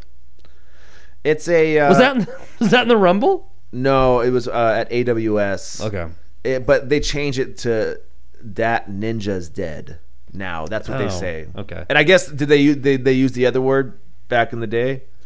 I don't remember. I don't think that anyone said it on commentary, but for some reason I knew the name of the move. And when does that sound right? What I just said? Yo, yeah, no, that's the name of the move because Rick Ellis wrestled him at Mach 1 once, and he called the move that when he was talking to Rick Ellis and they were talking about the match. Yeah, because I remember. I saw it, he did it, and then when I watched it back on YouTube, the commentator says that name, and I'm like, oh yeah, that must be the name of it. But anyways, I just thought that was an interesting topic, like very, because we were discussing this kind of stuff last week, and then I was like, oh well, and also like, you know, it is an art form, right? It is an art form what we do. All there's a whole bunch of ways of expressing art form, right? Movies, painting, music, wrestling, all that kind of stuff. And let's say like I'm an artist who draws, right, or paints or whatever. Yeah, because Camden doesn't draw. Let's be honest. No, I'm horrible. The Hogs would barely draw. But if somebody is allowed to paint something maybe racially motivated or something like that in any kind of way, but they're very famous painter, right? And they sell their paintings for hundreds of thousands of dollars in social galleries. Commentary. And I'm a person that maybe doesn't have a huge platform like that, and I have an Instagram account, right, with maybe 2,000 people, and I paint something that's maybe racially motivated, and people go, oh, well, that's racist. And it's like, well, this guy over here just sold that piece over there for $100,000. That is about the same. Almost riding the same line, right? So, you know, is there a difference where like, oh, well, that's a big budget movie, and you're a shit little indie wrestling fed?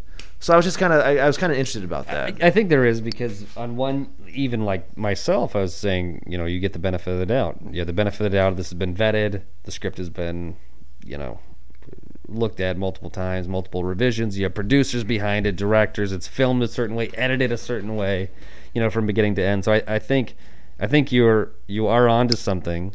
You know, obviously, the more money you have backing it, the more likely you are to be given, maybe not necessarily a free pass, but the benefit of the doubt for sure. Well, I just think it's weird. I don't necessarily mean the thing you're talking about, but I just think it's always been weird to me how wrestling is never viewed as an entertainment form unless it's somebody shitting on it and saying, oh, it's fake. Yeah. But no wrestler can go on, like everyone that you go on TV and you have like a extreme character, everybody automatically thinks that's who you are as a person. Yeah. And I'm like, Bray Wyatt's not a serial killer. Just, you know, well, throwing that out there. Adam, I looked at you during this story. I don't know if you remember. I'm not going to say names.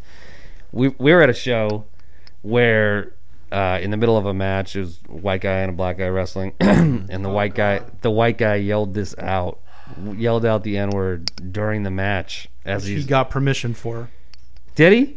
Okay, I didn't know that, because I thought I heard him in the back apologizing. No, I actually had a conversation about this the other day with somebody. We'll talk about it off the air. Okay, we'll talk about it, but I heard this live and in person, and the crowd went, reacted like, oh my God. How many years ago?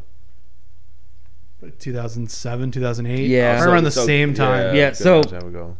This happened, and in the locker room, I heard the conversation after the fact, and then that was it. Never heard about it again. So the wrestler that yelled, yep, the word, yeah, got permission prior. This is news to me, because I heard memory being, you know, this was 13 years ago. I'm pretty sure I recall seeing an apology in the locker room. Oh, no shit. But I can't wait to hear. Yeah. That's interesting. Yeah, that's a... It was a good crowd. It was a good crowd at the time, too. So when I saw it, I was watching behind the curtain like, holy shit! Like, oh my God, no. Did you hear a pin drop? You couldn't hear a pin drop, because you hear the people yell, what the fuck? Oh, I didn't ask you a question, but it was that kind of reaction. Okay. Go ahead. The guy on the receiving end, by the way, was very nice about it. Really? Yeah, which shocked the hell out of me. shocked the hell out of me. Wow. Because I saw this, was like, oh, okay, you know, that's like heavy. it was rough. But if he was that nice about it, maybe he did get permission. I don't know. Damn. Well, that's interesting, yeah, because when I saw this, I was like, okay, well, Guevara, they let him go do, what, like 4 months of... they, like, suspended 30 him. 30 days. Suspended him. Maybe said, hey, he's going to do some... what training. You call it? Sensitivity counseling, all that kind of stuff. And it's like, well, okay, why... I don't know. Yeah, like, maybe you suspend Excalibur for the time being. And... I mean, do you really have to go to sensitivity training if you were in character and got permission and got told to say this? There is an HR aspect. I mean, if you're thinking about a big company, there's an HR aspect to it. So whether, you know, I've seen this where I've worked at a company and they, you know, you do the sensitivity training mm-hmm. and they show you the types of things that happen if you, you know, do something wrong. So I've seen someone fuck up, and I've seen the type of test they have to take afterwards, and like, hey, you got to answer this and get, you know, 100% to get, you know, to basically rejoin the workforce. And it would be pretty hard for someone to like not like it's pretty they tee it up for you. They yeah. tee it up for you like, hey, like, are you sure you want to say, you know what I mean? Like, so I don't know. You know, I mean, you could do that and you could take a test and get back to work or whatever. I'm sure the case is, but it's like, yeah, you know, I wonder if AEW is looking into this and going, okay, what is the context of this? How long ago was it? Okay, was the wrestler, were you asked to do it by the wrestler that you said the comment to, you know, and take all this kind of stuff into context and then be like, okay, Here's what we figured out after all this research into it, and you know what? Hey, let's just do 30 days suspension and see where it goes from there. I think it's important for a company nowadays to say, you know, they are being suspended while we investigate this incident, or they're suspended from as an on-air talent while we investigate this incident. Because if it turns out the guy did nothing wrong, and you're taking away his paycheck, that's pretty fucked up. Yeah. You know, there's ways I've seen people that have left a company before and they're like, oh, we actually overpaid you on a bonus and you didn't stay till the end of the quarter. You owe it back. So it wouldn't be impossible for a company like AEW to be like, yo, you owe us that last paycheck. You know what I mean? Like if they really wanted to get down like that. Yeah. Yeah. It's you know, I saw it and I was like, wow, that's a very interesting situation they're in after I learned more about it and what was going on with it and what context it was in. And the scenario and all that kind of stuff. I just thought it was pretty interesting, and I hope. Like I said, I don't know Excalibur. I don't know too much about him, but I really, from what I see, obviously, was this storyline that they were trying to portray in good taste? Probably not. But if Tornado did ask him to say this, and that's where Tornado wanted to take it, then I don't think you can really blame Excalibur too much. You know, obviously it looks bad on him, but I don't think you can. I really don't. You know where it looks I don't want him to lose. I don't think he should lose his job. You know where that looks even worse? On a transcript. Yeah, I know, man. Not even the video of it. You know what I mean? Like, I haven't seen any of this. By the way, I hate the fact that we talk about shit on the show that I haven't seen before. So we're talking about these allegations. I'm like, I never saw anything. We talk about things you have seen on this show. This should be a very short show. Oh, well, thanks for that. But anyways, oh yes, dong. Very interesting. You know what? A lot of I retweeted and made a comment. That was is it the Ron Simmons thing? Yeah, yeah, that was sick, dude. How I'm gonna say? So I've seen that clip plenty of times. Right around this time of the year, everybody's tweeting it and sending it out. And I'll tell you this: that finishing move, the power bomb. It's not even like it's not even a power slam. It's not even a power slam. It's a power slam transitioned into like a body slam. Yeah. But it's so smooth. It's so smooth. I'm surprised nobody's. Have you seen anybody else do that type of power slam? I thought that power slam was only done to Vader in that clip because I think his power slam was a little more clean. I thought it was only like more of a power slam. I think for that I thought it was just Vader was heavy. Really, that was my take on it. But it looks clean as shit, and I love the way it looks. Yeah, no, for sure. This is one thing that always bugged me is you see Ron Simmons and what he was in WCW, and then when he comes over to WWF at the time, and they put him in like a space suit and Farouk. Yeah, well, it's funny because again, you know, at the time you're only, you know, the internet didn't exist and you can only see what's in front of your face. Well, I prior to WWF, I had no idea who Ron Simmons was. Right, exactly. So I knew who Farouk was. Right. So, but when he comes in, you're like, oh, who's this jobber? And you have no idea. Like, you know, they just take the importance of this person and what he's contributed to wrestling, and they turn him into, like, you know, he's wearing a blue spacesuit. Yeah. It was the gladiator thing. Yeah. It was whack.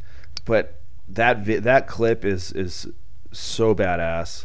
What do you think? We talked about The Nation before. Do you think that would have worked with Farouk as champion and the WWF as the head of The Nation? You put the strap on him? Yeah. Did he have anything? Did he ever have... He was the IC champion, and obviously he had tag titles a bunch, but... Before The Rock got it. That would have been a great... If he was carrying the belt. Yeah, if he was carrying the belt. I can't remember exactly, like, but back then you kind of had some heavy hitters, like, already... I mean, you had Stone Cold. That's one thing I always thought was you could easily make someone a heavy hitter. You know what I mean? You put the strap on them, they become a heavy hitter. How many times have you watched a Royal Rumble... And all of a sudden, when someone's eliminating 4 or 5, 6 guys, and the guys that they're eliminating are heavy hitters, and you're like, you can make this guy right now. Yeah. Right now. Like, I think Maven did that one year, right? And you're like, holy shit. The Undertaker, yeah. Huh? Yeah, but you watch this, and you're like, dude, if the company wanted to, you put him on a 3-win hot streak against 3 big names, and it's like, don't give me that shit about, you know, there were heavy hitters. You could have made someone a heavy hitter. Yeah, it's possible. Maybe they didn't have the mic skills, they didn't have the power behind them. But you look at what they did with Jinder Mahal, right? He wasn't a heavy. I know a lot of people weren't a fan of his run. I liked him a lot. I liked it. I thought they should have given him more strong wins because someone that size, I don't think needs. Yeah, pathetic. But you're talking about a time in '97 when Michaels was there, Brett was there, Austin was starting to go off, Rock was there. Like there was just honestly, I hate when people say this, but there was like no like. Time when it would have made sense for him to have the title. He feuded with DX. That was the perfect time. Perfect time. But DX weren't main eventers when they were feuding. Sean had the WWF and title. Sean was gone by the time. Yeah, Sean took a break. When they were... Yeah. I think so, yeah. Oh, I guess I don't remember Sean doing any of those promos against him. Yeah. That's the perfect time. That's the perfect time to put him. Anyway, I just thought that was interesting. Real quick, you brought up a great point. But also, I just wanted to... that finish for Simmons beating Vader for the championship. The crowd reaction is fantastic. That's something you really just don't see too much nowadays. He was obviously over as hell. The crowd wanted him to win that. And like you said earlier, people want to say like wrestling's fake. And obviously, yes, what we're doing in the ring is we're storytelling. Everything's Oh, God, I have a conversation. I have something to tell you too about this. But it's from this weekend. But that crowd reaction is real. That is 100% real. And you cannot take away from those people that were in the audience that night that feeling they got from watching Ron Simmons beat Vader, a fucking monster, to be the first African-American world champion. Am I correct on that? So, I believe there's some debate about someone else had it before him, but I don't really know. Pretty much recognized as the first. Yeah. Let me ask you this, right? Hold on. Go ahead. Sorry, let me finish. Let me let you finish. I'm going to kind of like digress off this Ron Simmons thing. So when I say like, I was talking about like, oh, you know, like it's predetermined. You know, obviously we're storytelling, all that kind of stuff. So I got caught up in a conversation this weekend with a girl that was out at. The Airbnb I was at for the birthday party. She's like, oh yeah, my friend's a wrestler. And I'm like, really? Like San Diego's if you're a wrestler in San Diego, I know who you are. And she goes, yeah, it's my friend. She was a female. And I'm like, okay, I've never heard of her. Like that's pretty interesting. Like I've never heard of her. And she goes, oh yeah, she wrestles for Super Awesome Showdown. And I'm like, oh, okay. Now listen, I like the Super Awesome Showdown kids. I think what they do is great. I've seen the setup. They have great storytelling, and let's just say the wrestling maybe takes the back seat a little bit to more of the character development and the stories they're trying to get like they tell. So I'm like, okay, cool. You know, like that's cool that she wrestles for them. I know a lot of them. you know, a lot of them come and train at Level Up. And they, you know, one of their wrestlers, Jackson Calhoun, he's really putting in great the time. On the mic. Yes, and he's really putting in the time and effort to try and get his wrestling in-ring ability up. So good for him. Yeah, so I was doing the work. He's putting in the work, man, and I respect anybody that's putting in the work. And actually, I was just helping training the kids last week. Actually, I was on the side of the ring. I was like, I don't feel like bumping around tonight. And after I told him, like, with everything that's going on in the world right now, with all this COVID stuff and all the restrictions we have on practicing and all that kind of stuff, I would have been like, if I was in your guys' shoes right now, I would have been like, peace out. Like, there's no shows. Training is you know, limited and all that kind of stuff. And I told him, like, guys, I respect you guys for showing up and putting the effort in these tough times. But anyway, so then I got into the conversation with the girl that just told me about her friend wrestling. Like, oh, so, you know, like, I'm sure, Dev, you've gotten into these conversations before with people that have no idea about the wrestling business, and they just ask. So it's you guys. It's fake, right? It's fake, right? It's you guys. It's fake. And so who are you? Like, what's your character? Like, what's your name? What's your name? And it's all those, like, listen. Do you know anything about wrestling? Do you like wrestling? No? Okay, I really don't feel like trying to sell you right now on wrestling right now, like, and trying to explain it to you, because I just don't feel like it. I just don't have the energy right now to to do this. So unless you're, you know, well off and wrestling a super indie guy, and you're wrestling all over the world, all of us have a shoot job, for the most part. The last company that I worked for, this was a fucking train wreck. Before I got, after I interviewed, this is several years ago, 4 years ago now, before I got into the company, they Google your name. They found out who I was, right? They saw my wrestling shit. No way. Fuck, I got there the first day I got there, everyone had seen my matches. Everyone in the building had seen my matches. Anytime they were bringing in, like, big ballers, and they're like, oh, we're taking them out to Torrey Pines, we're going golfing, or we're doing this, we're doing that. Yeah. They would bring me with, why? Because you're a wrestler. To tell the story. Tell the story. This guy's he did tryout. He did WWE when they came to town and all this. Tell him about this move. Like, dude, it was cool because I got to do a lot of, you know, free shit that cost a lot of money. But you were. But I was there as a conversation piece. You were their gimmick. Very annoying. Very annoying. Dude, that happened to me one time. So, opening day. This is years ago. My wife helps run the opening day festivities for, like, the bar, like the beer garden area. Right, yep. And she'll get together, like, the bartenders, the bar backs, all the alcohol and the beers and all that kind of stuff. And she worked for and the guy who, I don't know how, like, but down the way is a bar that my wife worked for also. And I walk up, I'm like, I gotta use the restroom real fast for all this kind of stuff. Craziness starts. And the owner of the bar is there, and he's about to be interviewed on the news. And he goes, Mike, get over here. I'm like, what? And he goes, hey. He tells the newscaster, hey, he's a wrestler. He's a pro wrestler. And I'm just sitting there like, oh, fuck me. I have a San Diego Padres hat on. I can't remember what shirt, but I do not look like a pro wrestler. I'm working because I'm bartending. And the newscaster's like, hey. Yeah, stay here. And I'm like, Jesus Christ, man. Like, they kind of, like, would not let me get away. So then they go live on the air. And then he's doing his thing about the opening day festivities and all this kind of stuff.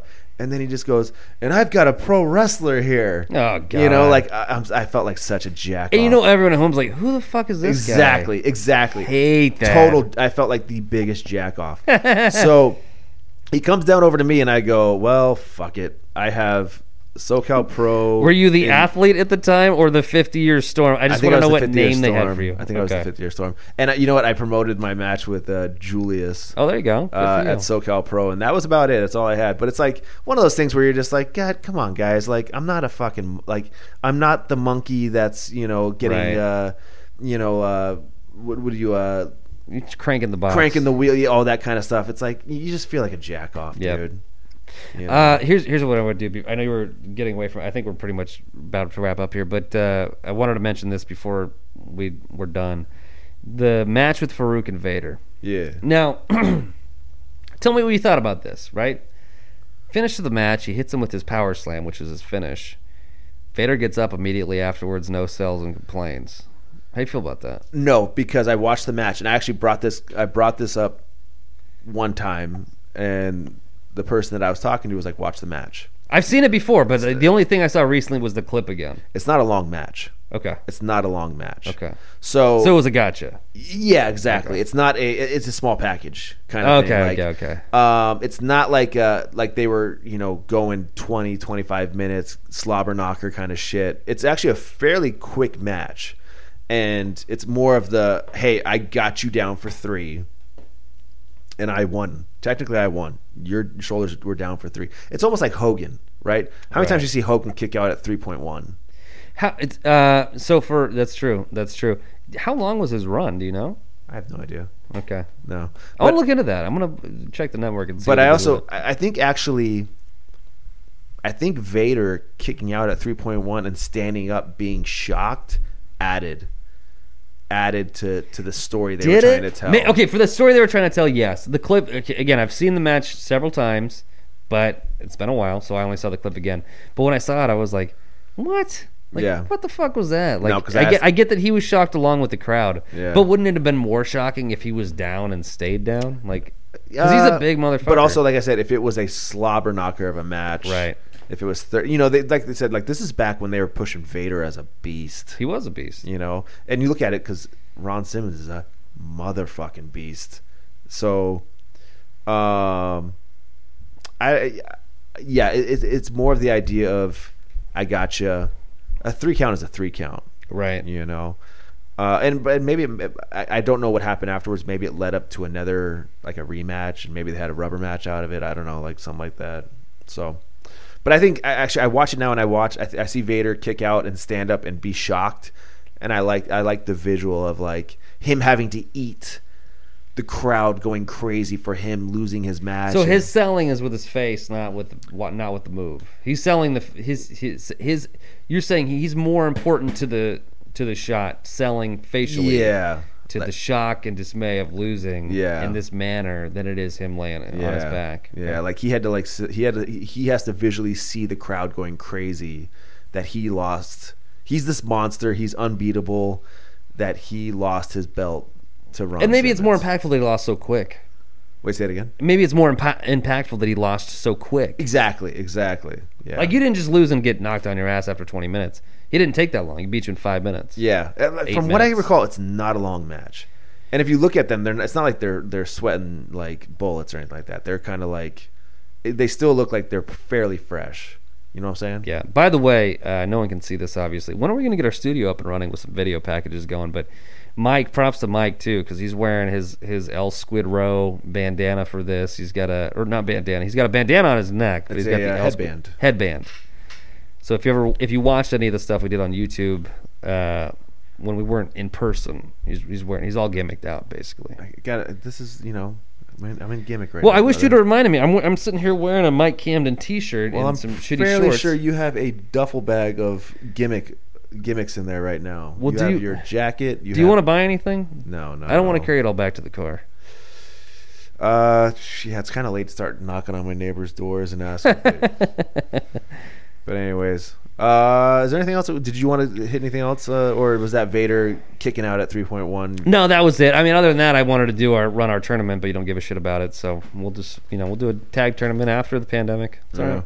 Go and check out that Vader and Ron Simmons match. It's from what I can remember, it's not a very long match, and it's cool, man. I love seeing true emotions being thrown out by the crowd and that kind of reaction. No chance. No fucking this is awesome chance. No fucking fight forever chance. Just what's the last match? Let's sign off with this. What's the last match that you saw something like that, like a true emotional? Daniel Bryan at WrestleMania again. 30. Yes, against. You said no chance. There was a lot of chance during that match. But actually, because he had to wrestle twice that night. He had to wrestle Triple H and then Batista and Randy Orton in the main event. Yeah. So but are you talking about real crowd reaction like that? Right. That has to be it, man. Okay, that's a good one. Kofi winning the title a couple years ago. Oh, that's right too. Yeah, that one. I was there, and I could tell you the crowd was. They want him to win so badly. Yeah. And when he did, they went nuts. I've never seen people as excited as they were, like literally jumping out of their seats. I can actually, before we, last thing, because you brought this up earlier about the Rumbles, and you have somebody, you know, shit cannon, you know, 10, 12 people out, making them big. Roman Reigns, okay, this is probably 2000. This is the year The Rock won? 15, no, the year Batista won. Okay. What year was that? About 2015, 2014, something like that. So that's the same year as WrestleMania 30, so that would have been 2014. So I always tell this to new trainees about conditioning, right? You got to be in shape. You have to be in shape. You have to be ready to go as long as you possibly are able to and look good, right? So here's whatever Royal Rumble that was. Roman Reigns goes in fairly early into the Rumble, and he's working, right? He's working. Doing a lot of work, and then comes this. Was Batista's surprise entrance at that time? No, he wasn't back for a little bit. I think he came back like 2 weeks before. So Batista comes in fairly late, right? And the whole time Reigns is in there, he's chucking people out, right? He's getting over big. He's getting over as a monster. And then Batista comes in, like sixth to last or something like that, fairly late. What is it, 30 people now that we, right? Yeah. We have 30 people. He must have come in at like 24, 25, right? And he's blown sky high real quick, right? You can visually see Batista is blown sky high. And so the last two people in this Royal Rumble is Roman Reigns and Batista, all right? Roman Reigns has been doing work for like 25 minutes, probably like a half hour, and he is standing in the middle of the ring, straight up, not even sucking wind, and he's been tossing people the whole fucking time. He's been tossing people left and right. He's been, you know, and then you got Batista, who's probably only been in there for probably like 10 minutes at the most, and he is doubled over, sitting on the second rope. Gassed, blown sky high. To be fair, Batista was like 45 at the time. I'm not saying that. But I'm saying this. So you have Batista, who is blown sky high. He's sitting on the second rope, and he's just. You can tell he's sucking wind. At that moment, they could have made Roman Reigns into one of the biggest wrestlers. That they could have everything they tried to do afterwards to make Roman Reigns a big wrestler. They were too light. They missed their opportunity, and I believe this was their one opportunity because everybody visually saw at home in the crowd, hey, Roman Reigns can still fight right now. He's big as fuck. Dave Batista's fucked. He's tired. He's winded. He hadn't even been there that long. And at that moment, I think the fans of the WWE wanted Roman Reigns to win. And what did they do? They put over Batista shit cans, Roman Reigns. The crowd boos big time, right? And now I think that is a missed opportunity. But, hey, that's fucking years ago. But I always bring this up to the kids when I train them about their cardio. I bring up that scenario, and I go, who do you want to be? Do you want to be Roman Reigns standing in the middle of the ring, barely breathing, you know, looking strong, or do you want to be the guy that's fucking hanging on to the ropes, gassed, you know, sucking wind? So I always bring that up. Yeah. Let me ask you this, just because I don't think this happens. And I appreciate your point, and I don't mean to just totally go off focus here, but that's me in a nutshell. How often do you think WWE calls it on the fly and goes, fuck it, no, look at Reigns right now, switch the finish? Because I don't think it ever happens. I mean, it happened that one time when the double elimination happened, and then Vince blew out his quads and they had to restart, right? That was on the spot. That was on the fly? I think they had to recall. But yes, in the back, somebody should have said, hey, relay the message. Exactly. Reigns is going over. Exactly. And this is also another fast forward a few years to the Royal Rumble, where everybody wanted Daniel Bryan to go in, right? Right. And I think when they got to number 30, Bryan, he'd wrestled earlier in the night against. It was literally the next year. after this one. Yeah. The next year. So it was Bray Wyatt and Dan O'Brien. They opened up the show, and then people were like, "Oh yeah, Dan O'Brien's not going into the Royal Rumble," and then people thought like, "Well, maybe it's they're just fucking bullshitting us, right?" And he's gonna make a surprise entrance. When number, because remember, do you remember when everybody kept coming out, and if it wasn't Dan O'Brien, booed. And then, do you remember when who number 30 was that year? Rey Mysterio. And I don't know if Rey's ever been booed like that before, or in general been booed.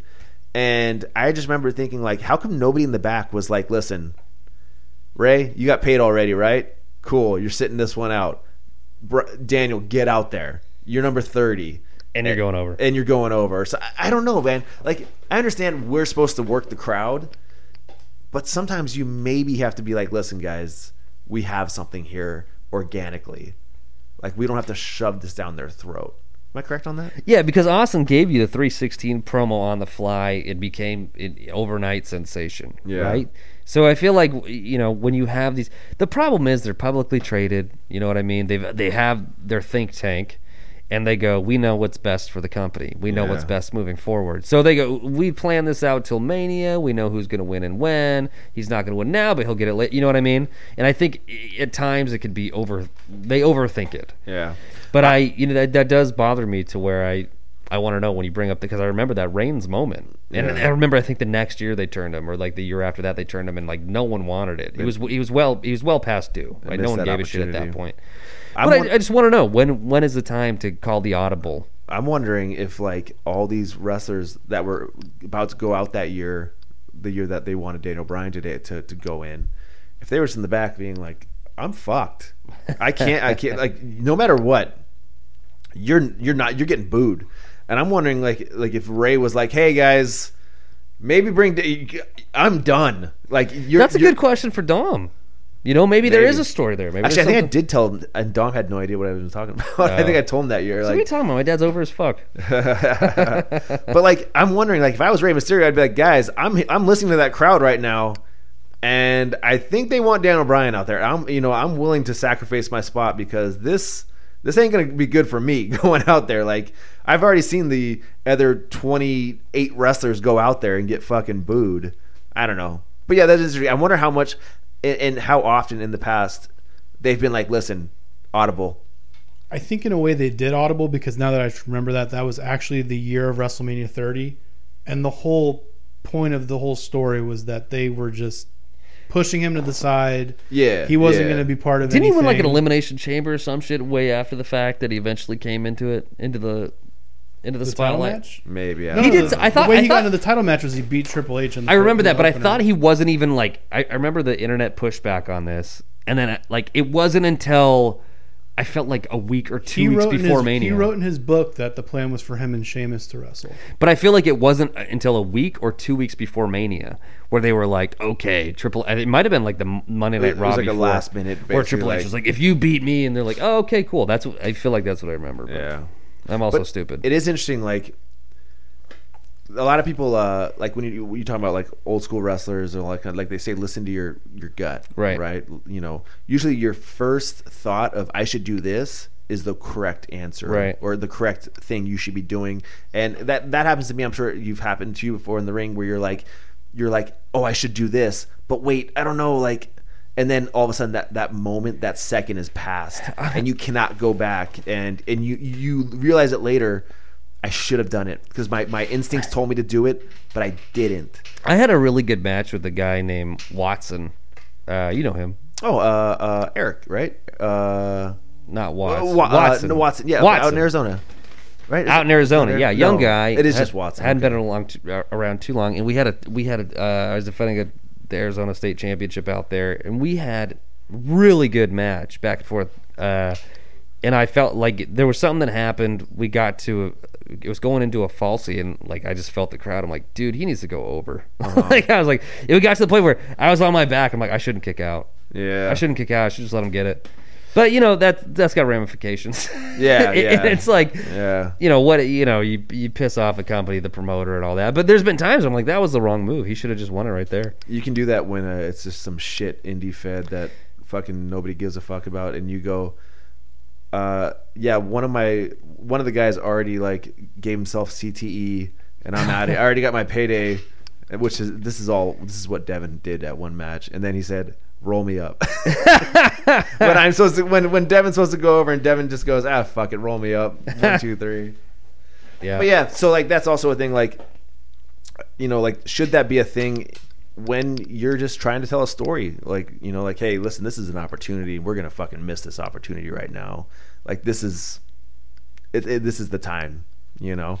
And that goes like as small as you and I as wrestlers in the ring being like, I should listen to my instincts because right now, to maybe all the way to the office, right? Being like, hey, goddamn, this whole thing is leading up right now, and I think this might be the moment we got to pull this trigger because we might have something hot if we do.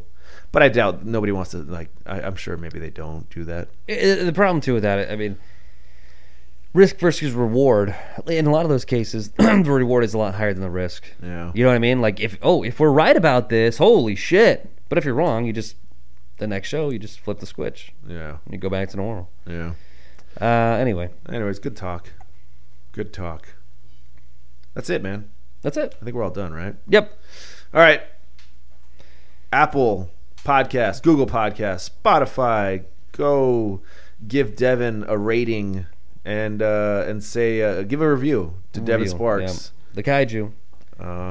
Anyways, look for the Hogsman and El Numero Uno. Thanks again. 10 Barrel Pub Beer, Cheap Fun Beer. What's up? Que pasa? Hogsman Pod, Twitter and Instagram. Even though I still can't remember the passwords to get back on. Can you just get in touch with Ted? Figure it out. I'll figure it out. Okay. What else do we have? Do we have anything else we got to get over? No matches coming up. Hunter's down in AA. So Devin Sparks is wearing my shirt, the Champion of Beards. You can go ahead and get that on prowrestlingtees.com. I'm sure / Mike Camden or something like that. I have no idea. But anyways, yeah, Devin bought that shirt during the 4th of July sale for a discount rate, and that meant I got discounted money PayPal'd to me. So I appreciate that, Dev. Considering I paid full price for your shirt. Fuck. Here's the thing. I thought that the discount only went to Pro Wrestling Tees. Yeah. I didn't think it went to the wrestlers, too. Otherwise, why would the wrestlers promote the discount? I'm sure you thought that. All right. Anyways, I want my $2. All right. I'll get an extra gallon of gas next time we go out to a show. And that's it. And also, just to give you a heads up, the Promo Mania, I think, might still be happening. Promo Mania is happening. Should we spoil it? No, but let's just say I think Promo Mania might still be happening. It's still happening. Go vote for your favorite tag team or individual wrestler. Once we get more information on that, we'll talk more about it, because I thought that thing was dead in the water, but apparently it's still going on. Still going on? And you and I are obviously the front fucking runners to win that whole fucking thing. We're winning it one way or another. But anyways, I think that's about it. That's it. All right, if you want the tip. Hold on. Fuck Andy Brown. Oh, that's right. Fuck Andy Brown. Good for you, Adam. That's why you're around. That's so rude. Hey, Dev, I already said it, but if they want the tip, what do they got to take? You know, I thought about this for a while, and I think if they want the tip, yeah, they're just gonna have to take the whole hog. Adios.